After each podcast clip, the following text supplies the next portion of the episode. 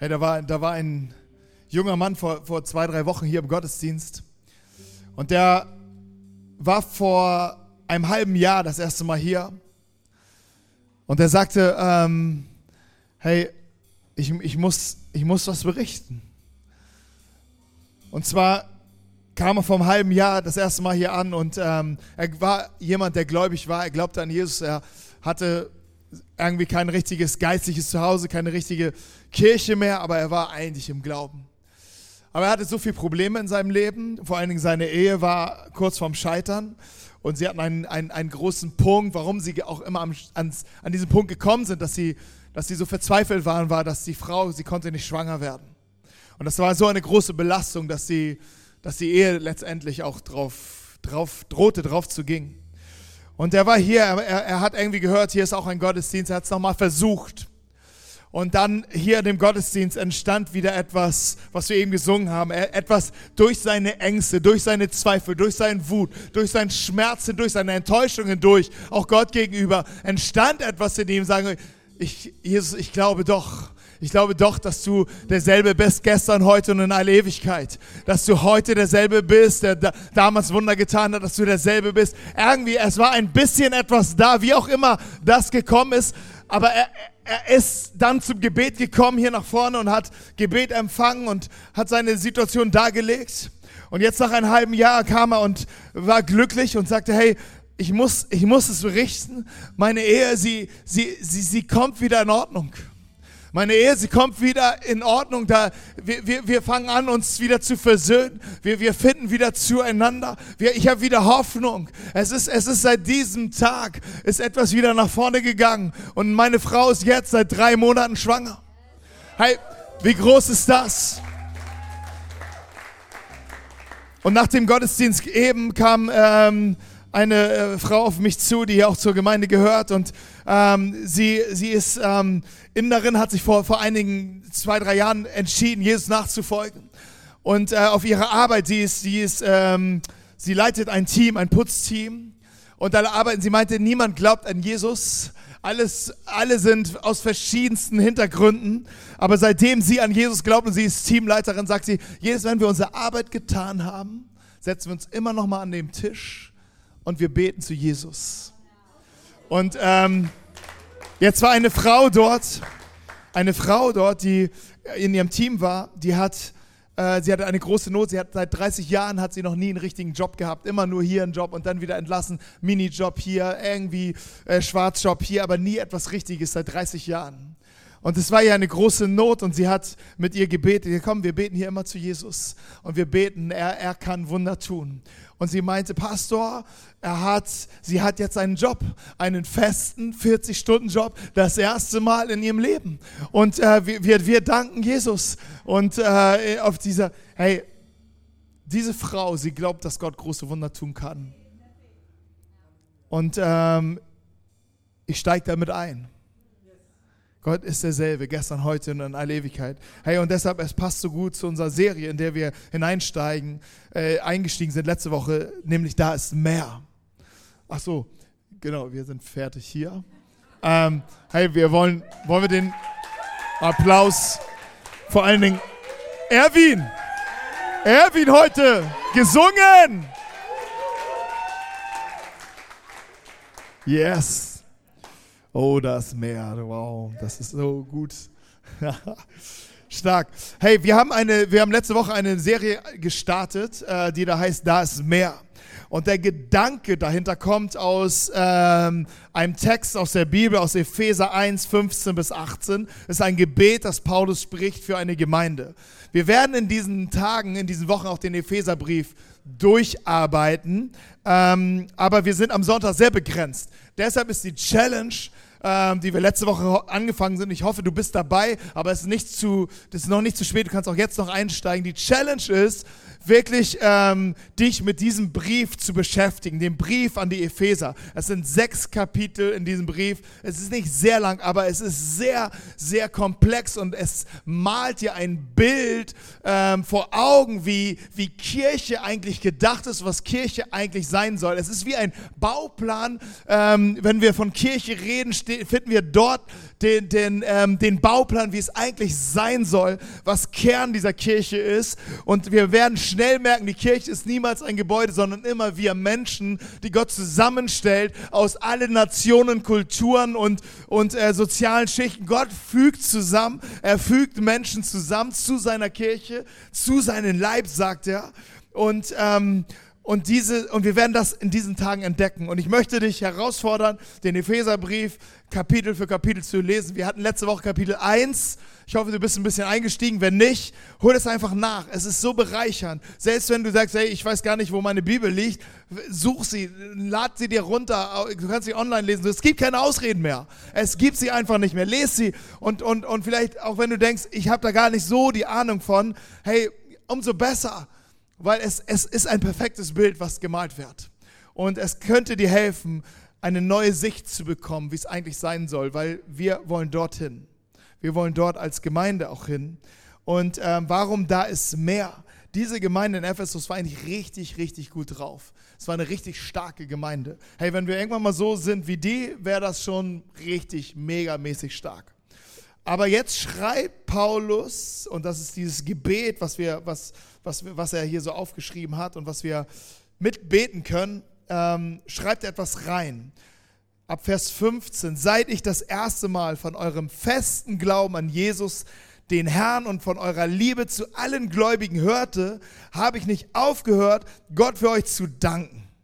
Ich bete ständig für euch und bitte den Gott unseres Herrn Jesus Christus, den Vater der Herrlichkeit, euch den Geist der Weisheit und Einsicht zu schenken, damit eure Erkenntnis von Gott immer größer wird. Ich bete, dass eure Herzen hell erleuchtet werden, damit ihr die wunderbare Zukunft, zu der er euch berufen hat, begreift und erkennt, welch reiches und herrliches Erbe er den Gläubigen geschenkt hat. Hey, eigentlich schreibt Paulus hier folgendes, Leute, ihr seid gut drauf, aber da ist mehr für euch. Eigentlich verkürzt schreibt er genau das, über was es gehen soll in unserer Serie. Hey, ihr seid gut drauf, ihr habt viel begriffen, ihr habt viel erlebt, ihr seid echt auf einem guten Weg, aber da ist mehr für euch. Da ist jemand, der den Himmel über euer Leben geöffnet hat. Und ihr seid gesegnet, das haben wir letzte Woche gehört, mit jeder geistlichen Segnung. Da ist mehr für euch. Und ich möchte einsteigen, heute sind wir im Kapitel 2 und möchte euch mit hineinnehmen. In diesem Kapitel geht es darum, wie, wie Jesus eine neue Gemeinschaft, also seine Kirche, etwas wirklich Neues, was es vorher noch nie gegeben hat, wirklich formt und formiert. Und uns vor Augen malt, wenn diese richtig funktioniert, wird es eine Gemeinschaft sein, nach der Menschen von nah und fern aus allen Nationen wirklich eine echte tiefe Sehnsucht haben. Und äh, dabei sein wollen und wo sie sagen, das ist doch der Ort, wo ich, wo, wo, wo ich sein möchte. Und macht auch deutlich, welche, äh, welche, äh, welche Herausforderung jede Kirche eigentlich hat, genau nämlich das zu werden. Und ich möchte, mir sind in dem Kapitel 2 so drei Dinge besonders aufgefallen, die Paulus hier herausstellt. Er spricht darüber, bevor er über diese Gemeinschaft spricht, die er gründet, die, die neu entsteht, spricht er darüber, wer wir waren. Und dann spricht er darüber, wer wir sind dass Gott etwas Neues in unserem Leben tut. Und wir sind etwas Neues oder beschreibt dies. Und dann am Ende möchte ich abschließen mit dem Gedanken, wer wir zusammen als Einzelne, in dem wir sind, das neu entsteht. Und starten tun wir mit, wer wir waren. Weil das sind die ersten drei Verse, die er im Kapitel 2 hier raushaut. Und er sagt, auch ihr wart früher tot aufgrund eurer Sünden. Ihr habt genauso in der Sünde gelebt wie der Rest der Welt. Beherrscht von Satan, der im Machtbereich der Luft regiert. Er ist der Geist, der in den Herzen derer wirkt, die Gott nicht gehorchen wollen. Wir alle haben früher so gelebt und von uns von den Leidenschaften und Begierden unserer alten Natur beherrschen lassen. Wir wurden von dieser Natur geboren und waren Gottes Zorn ausgeliefert, wie alle anderen Menschen auch. Was Paulus hier schreit, ist erstmal harter Tobak. Und vielleicht springen wir nicht gerade jetzt vom Stuhl und sagen, wow, das wollten wir schon immer mal hören, wie wir waren oder wie wir vielleicht, äh, wie, wie, wie, wie, wie Paulus uns hier beschreibt. Ihr wart tot. Ihr wart, ihr wart gefangen in euren Leidenschaften und in Begierden. Ihr habt keine Lust gehabt auf das, was eigentlich Gottes Wille ist. Ihr wart sogar äh, beherrscht von einer anderen Macht. Und all so sehr krass beschreibt Paulus hier etwas, was uns vielleicht gar nicht so, wo wir denken so, wow, jetzt, jetzt könnte ich ein Halleluja rufen, sondern wo ich eher denke, really? Was fällt dir ein, so etwas über mich zu schreiben, Paulus? Aber Paulus möchte etwas betonen. Er sagt zuerst mal, genau so wart ihr. Als erstes möchte Paulus uns noch mal erinnern, woher wir kommen. Und er möchte sagen, vergesst niemals, wer ihr wart. Vergesst, ihr, vergesst niemals, wer ihr wäret ohne Jesus in eurem Leben.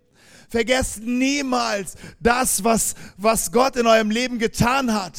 Kommt nicht auf den Gedanken, euch irgendwie auszuruhen, auf dem Gedanken, ach, irgendwie bin ich ja gut.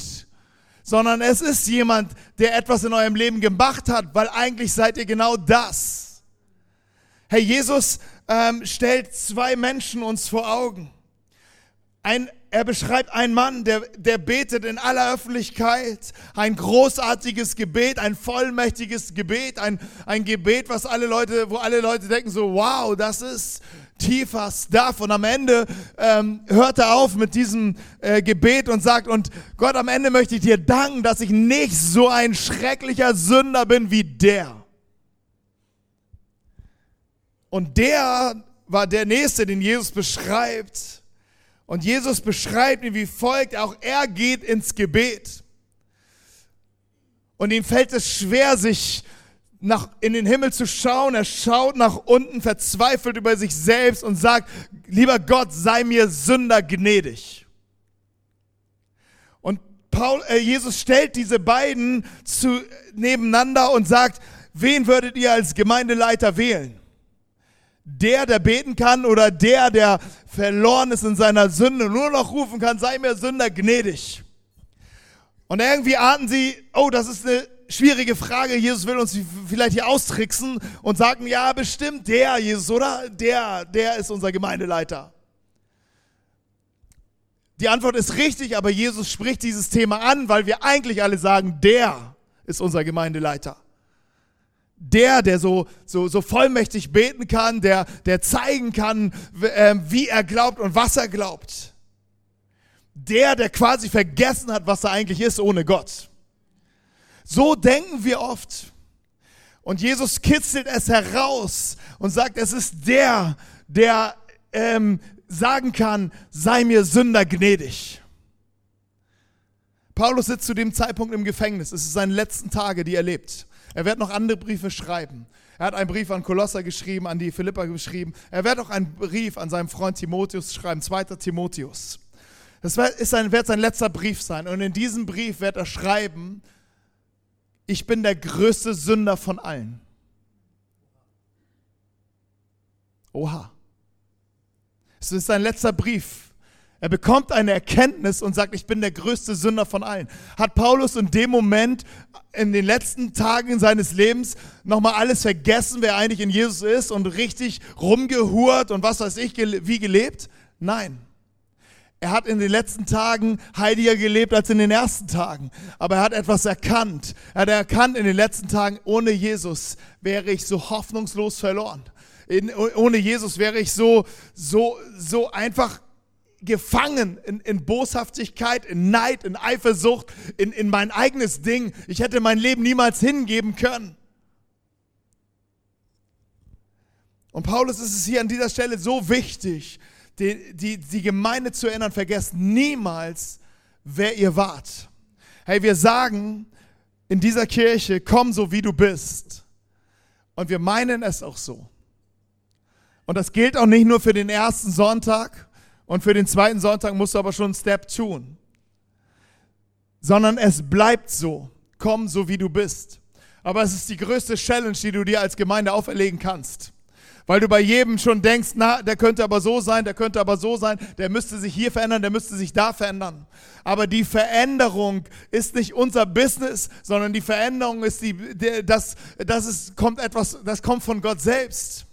Wir, wir, wir sind da, dazu da, einen Ort zu schaffen, wo Menschen Gott begegnen können. Hey, wenn wir sagen, komm so wie du bist, dann ist unsere Aufgabe, einen Ort zu schaffen, wo Menschen Gott begegnen können. Weil Gott möchte Menschen begegnen. Veränderung kommt nur aus dieser Begegnung mit Gott. Wir können Menschen ermutigen auf ihren Weg mit Jesus, auf ihren nächsten Schritt und sagen, hey, komm, let's, let's go Richtung Jesus, aber nicht Richtung, wie ich es will. Jesus weiß schon, was in deinem, in deinem Leben dran ist. Und wir wollen uns untereinander ermutigen, den Weg zu Jesus finden. Deshalb wird die Gebetswoche so wichtig sein, weil wir Zeit nehmen, Jesus zu suchen. Und weil wir uns gegenseitig ermutigen werden, im Gebet auch füreinander zu beten, füreinander einzustehen, um einfach näher zu Jesus zu gehen.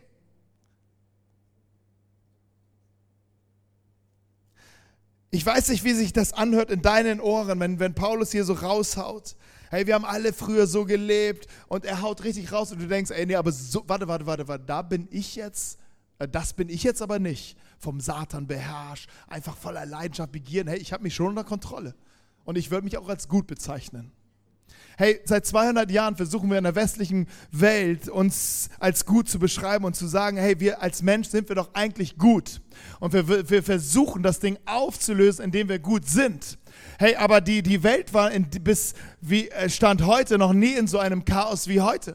Es war, ähm, es war früher auch nicht viel besser, aber es ist nicht besser geworden, auch mit der Idee, dass wir vielleicht gut sind. Und ich glaube, das könnte daran liegen, dass Paulus vielleicht doch ein bisschen recht hat hier in diesem Text, dass etwas in uns und um uns herum ist, was uns abhält davon, wirklich das Gute zu tun, konsequent unser Leben lang. Jesus wurde an einer Stelle angesprochen mit der, mit der, mit der, Aus, mit der Aussage, hey, guter Meister. Nach dem Motto, hey, du bist ein guter Mensch. Ich möchte mehr von dir wissen. Und Jesus widersteht ihm und sagt, was nennst du mich gut? Es ist nur einer gut, der Vater im Himmel. Er ist gut. Jesus hat verzichtet als Mensch in seinem Menschsein auf den Titel Ich bin gut. Er hat sich eins gemacht mit dir und mit mir. Und er weiß, ich bin nur gut, weil der, der gut ist und Vater aller Lichter ist, der ist in mir. Er ist gut. Er ist immer gut. Und er ist in mir und deshalb kann ich Gutes tun. Aber ich bin abhängig von ihm, für das Gute zu, um das Gute zu tun.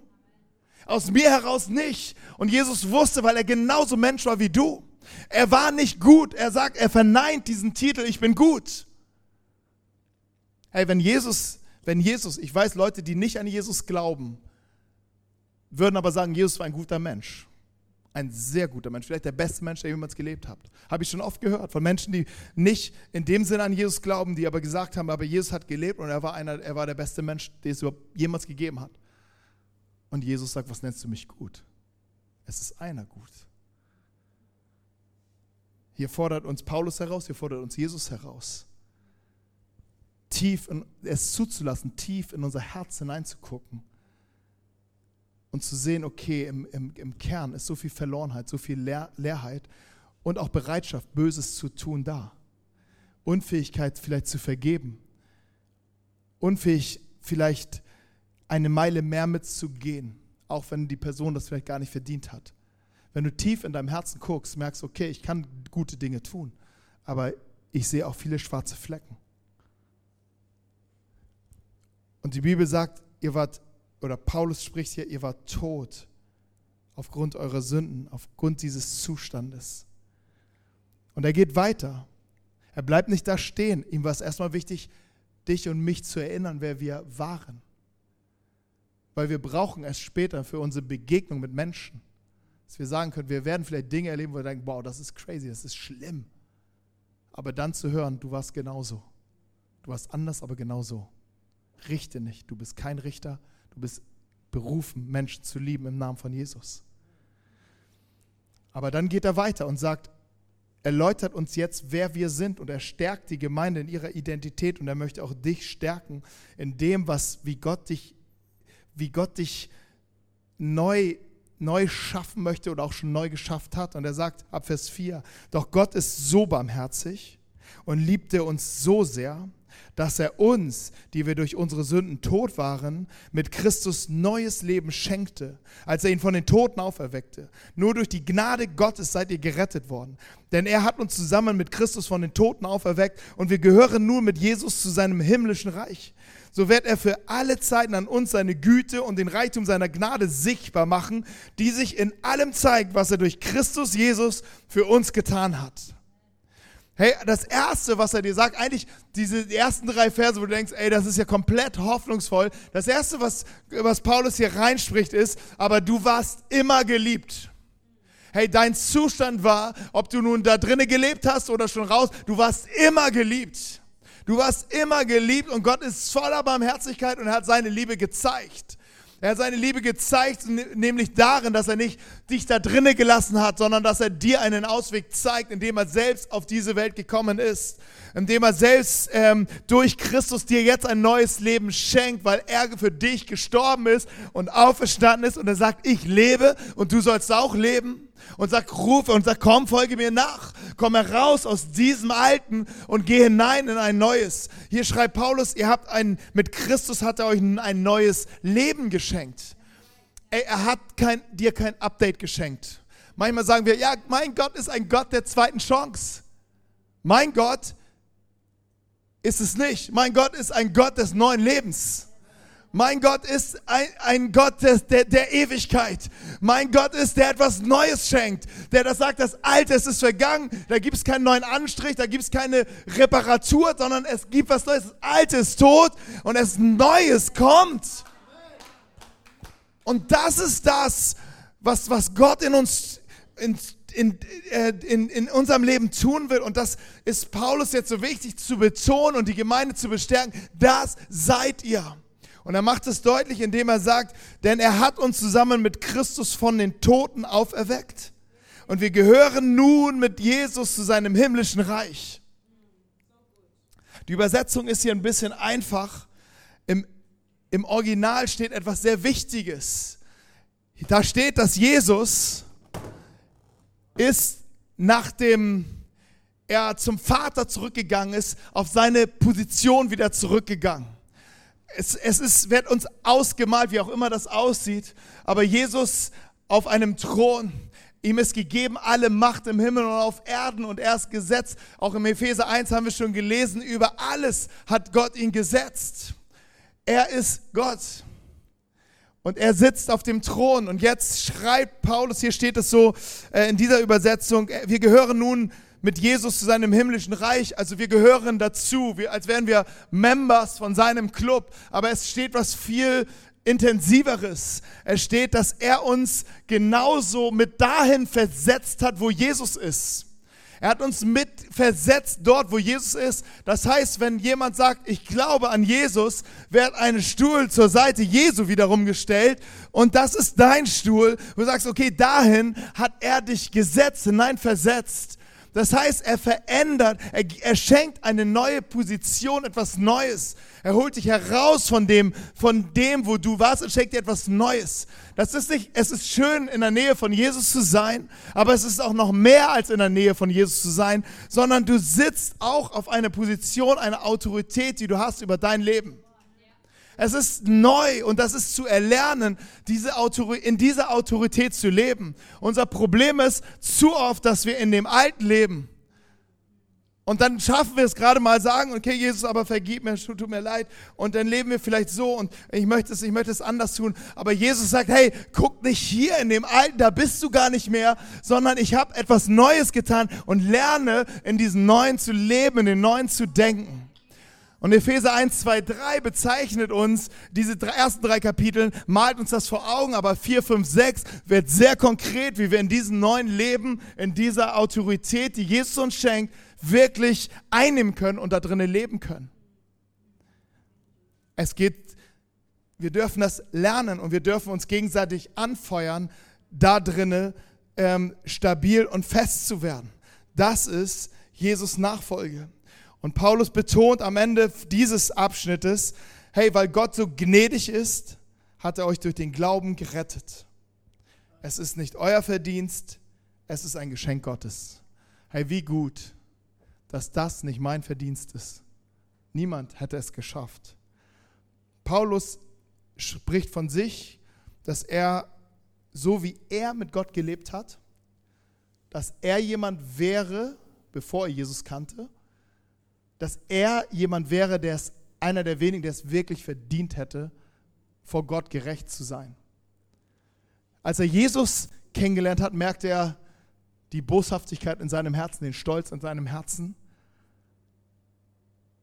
und merkte, es ist nur die Gnade. Und alles, was ich getan habe, war ein Dreck. Und es ist die Gnade, die mich gerettet hat. Vergesst es nicht. Und dann möchte ich mit euch in den letzten Part gehen. Er beschreibt, wer wir waren. Er beschreibt, wer wir sind. Wir sollen nicht vergessen, wer wir waren, aber wir wollen, sollen lernen, in dem, wer wir ähm, zu leben, in dem, wer wir sind. Und dann ist dieses, sind wir, äh, der letzte Punkt ist, wer wir, in dem wir sind. Weil jeder von uns ist berufen, zusammenzustehen in einem größeren Ganzen. Und das ist der, das Finale, was er abschließt in äh, Abvers 19. Der ganze Teil dazwischen beschreibt Paulus etwas Gewaltiges, was du zu Hause gerne studieren kannst. Er beschreibt etwas, was eine tiefe Sehnsucht in unserer ganzen Welt ist. 1948 oder 1949 wurde die UNO, die UN gegründet, mit dem Ziel, nach dem Zweiten Weltkrieg wirklich Versöhnung zu schaffen zwischen den Völkern und den, die Kriege ähm, zu helfen, Kriege zu lösen, Konfliktparteien an Tischen zu kriegen, dass Gespräche und Dialoge stattfinden, sodass Frieden auf dieser ganzen Welt herrscht. Das ist die Agenda der UN. Und ähm, Stand heute, ähm, es waren noch nie so viele Kriege auf, auf, in dieser Welt wie Stand heute. Ähm, also die UN ist in dem Sinne gescheitert, auch wenn sie, wenn sie wichtige Aufgaben tut. Aber das, Frieden zu stiften zwischen Völkern und Nationen, ist ihr nicht gelungen. Kann es sein, dass es uns einfach niemals gelingen wird als Menschen, weil es uns einfach nicht in unserer Macht steht, Herzen zu verändern? Und in dem ganzen Kapitel ähm, von, von 9 bis äh, 19 schreibt Paulus, wie Christus in sich alle Nationen und Kulturen versöhnt und Frieden stiftet zwischen die, die Krieger, die verfeindet sind. In Jesus haben wir, können wir Frieden haben mit verschiedenen Ethnien, verschiedenen Völkern, vielen verschiedenen Nationen, verschiedenen Kulturen, sozialen Schichten. In Jesus kann er baut seine Mannschaft über alle Grenzen hinweg. Er ist der Friedefürst, den die UN braucht. Und nun malt er das aus, dass all die zusammengestellt sind, und das ist das Finale. Deshalb seid ihr nicht länger Fremde und ohne Bürgerrecht, sondern ihr gehört zu den Gläubigen, zu Gottes Familie. Wir sind sein Haus, das auf dem Fundament der Apostel und Propheten erbaut ist, mit Christus Jesus selbst als Eckstein. Dieser Eckstein fügt den ganzen Bau zu einem heiligen Tempel für den Herrn zusammen. Durch Christus, den Eckstein, werdet auch ihr eingefügt und zu einer Wohnung, in der Gott durch seinen Geist lebt. Hey, äh, er, je, Paulus hört dieses Kapitel auf mit den Gedanken, mit denen er den ersten Kapitel auch schon aufgehört hat. Gott wird mitten unter euch wohnen als Gemeinde Jesu. Es ist der Ort, wo Gott wohnen will, durch den Gott die Welt lieben will, durch den Gott diese Welt berühren möchte. Er wohnt durch seinen Geist in der, in, an den Ort, wo Menschen zusammenkommen im Namen von Jesus. Hey, Christsein alleine funktioniert nicht. Hey, du hast deine Aufgaben alleine zu tun und am Ende wirst du alleine vor Jesus stehen. Aber das Leben, wie, zu dem wir zusammen berufen sind, geht auch nur zusammen. Weil es ist der Ort, wo Jesus wohnt und dazu brauchen wir einander. Und er sagt, wir gehören hier zusammen, ihr gehört alle zu den Gläubigen, äh, als Gläubige zu Gottes Familie. Ihr gehört dazu. Hey, der, der glaubt, manchmal sind wir unsicher, gehöre ich dazu oder nicht. Aber Jesus hat dich erwählt, heißt es auch schon im ersten Kapitel. Er hat dich erwählt und ruft und sagt, du gehörst dazu. Du gehörst zu dieser Familie. Du gehörst zu der Kirche. Darum ist es so wichtig, auch verbindlich am Start zu sein, um wirklich dazu zu gehören. Um nicht nur einfach zu sein, sondern auch wirklich dazu beizutragen, dass ähm, mit, mit deinem ganzen Leben, mit deinem ganzen Sein sagen, okay, ich bin hier am Start, ich gehöre dazu, zu der, zu der Idee Gottes. Das ist hier kein Lippenbekenntnis, sondern das ist hier, eine, das ist hier Action, das ist hier eine Handlung. Und Jesus ruft dich in dieses, in diesen Bau, wie er ihn später beschreibt, mit diesem Bild, in diesen Bau hinein. Ihr werdet, auch ihr werdet eingefügt zu einer Wohnung. Er beschreibt einen Tempel und sagt, hey, äh, Petrus nimmt das ähnliche Bild und sagt, lasst euch einfügen. Petrus hat schon raus, okay, die, ähm, das läuft nicht freiwillig. Also es braucht eine eigene Entscheidung.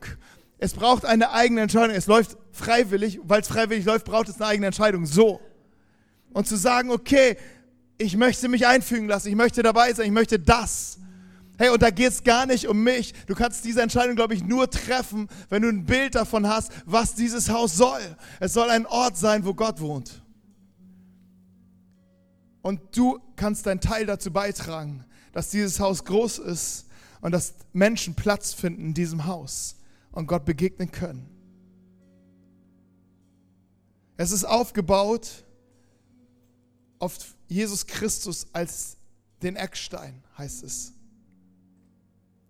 Und Jesus fragte einmal seine engsten Freunde und sagt, hey, die Leute quatschen hier alle, ich kriege einiges mit. Was sagen die Leute, wer ich bin? Und dann wird gebrainstormt, ja, hier Elia, einige sagen, du bist Elia, du bist ein Prophet, du bist der, du bist der. Und sagt, okay, ist mir eigentlich auch egal, was die Leute sagen. Was sagt ihr, wer ich bin? Und Petrus sagt, du bist Christus, der Sohn des lebendigen Gottes. Und Jesus Herz geht auf und sagt, diese Aussage kommt nicht von dir, sondern der Vater.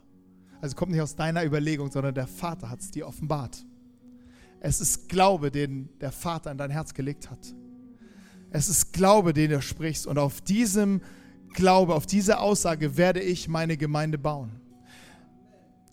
Einige haben gedacht, okay, Petrus ist das Fundament der Kirche. Aber es ist er nicht. Es ist die Aussage, die Petrus getan hat. Dass Petrus gesagt hat, Christ, du bist Christus, der Sohn des lebendigen Gottes. Du bist mein Retter. Du bist Christus bedeutet, du bist mein Retter. Ich weiß, wer ich war, Epheser 2, 1 bis 3. Ich weiß, wer ich war. Ich war da drinnen verloren, aber du bist Christus, mein Retter. Du holst mich heraus und du machst mich neu zu einem neuen Leben und du setzt mich zusammen mit Christus in, in, auf ein, auf, in, in seine Sphäre, in seine Autorität. Du schenkst mir ein neues Leben. Und zusammen mit all den anderen, die auch glauben, bin ich zusammengestellt, da ist keine Feindschaft, denn der Friedefürst ist mitten unter uns. Und zusammen sind wir berufen, etwas zu bauen, wo, wo, wo Menschen erkennen die Gegenwart Gottes, weil Gott genau an diesem Ort wohnt. Wäre das nicht herrlich, so einen Ort zu bauen und weiterzubauen? Und ich möchte mit dir abschließend beten. Ich möchte dich segnen. Ich möchte mit mir, mit uns zusammen beten. Ich gehe da voll rein mit ins Gebet. Und vielleicht bist du an dem Punkt und denkst, okay, Jesus, ich merke, wie Jesus mich ruft. Wie er mich ruft. Und Jesus ruft dich mit Namen, nicht mit einer Nummer. Er ruft dich auch in kein Vorzimmer zum Vorcheck, sondern er ruft dich direkt vor seinem Thron in seine Gegenwart. Und er sagt zu dir, hey, ich, ich habe alles für dich gegeben. Wenn du glaubst, wenn du glaubst, ich werde dich herausretten und ich werde dir ein neues Leben geben weil ich bin auferstanden von den Toten und ich lebe und du sollst auch leben. Hey, ich möchte für dich beten, wenn du jemand bist, der sagt, diese Entscheidung habe ich schon längst getroffen. Die ist so fest in mir. Und ich suche jetzt, ich suche mich jetzt, wo ich eigentlich hingehöre. Und ich habe gar kein Bild gehabt aber ich merke und ich erkenne, dass die Gemeinde und die Kirche etwas Größeres ist und dass ich ein Baustein dazu sein kann und ein Ort dieser Gegenwart sein kann. Und ich sage, ja, das möchte ich. Ich möchte das. Ich möchte mitbauen. Lass uns vielleicht zusammen aufstehen, dass wir, dass wir einfach Gott suchen können zusammen. Einfach noch zum Abschluss nochmal eine Zeit nehmen, wo, wir, wo du persönlich Gott suchen kannst und ins Gebet gehen kannst und sagen kannst, ich liebe das, wie Jesaja mal gebetet hat, ein großer Prophet, der, der von Gott gerufen worden ist. Und seine einzige, seine einzige Antwort war einfach, Jesus, Gott, hier bin ich. Hier bin ich. Sende du mich. Übernimm du die Leitung meines Lebens. Übernimm du die Führung meines Lebens. Ich glaube, du bist, hast es besser mit mir vor als ich selbst. Und ich vertraue dir. Vater, wir stehen hier als deine Kinder, von dir geliebt. Egal, ob wir noch irgendwo feststecken, immer von dir geliebt, von dir gewollt, von dir geplant, ausgedacht, aus deiner, aus, äh, wir sind, sind deins. Vater, und wir, wir stehen hier zusammen, wir stehen hier zusammen an diesem wunderschönen Tag. Und wir beten, dass du uns neu unser Herzen erfüllst, dass du uns neu begegnest, dass du uns neu begegnest und uns zeigst den nächsten Schritt. Danke, Vater, wir geben dir alle Ehre. Wir geben dir alle Ehre, Jesus. Hey, lass uns zusammen in eine Zeit gehen, wo wir einfach Jesus nochmal wirklich so erheben und groß machen. Amen.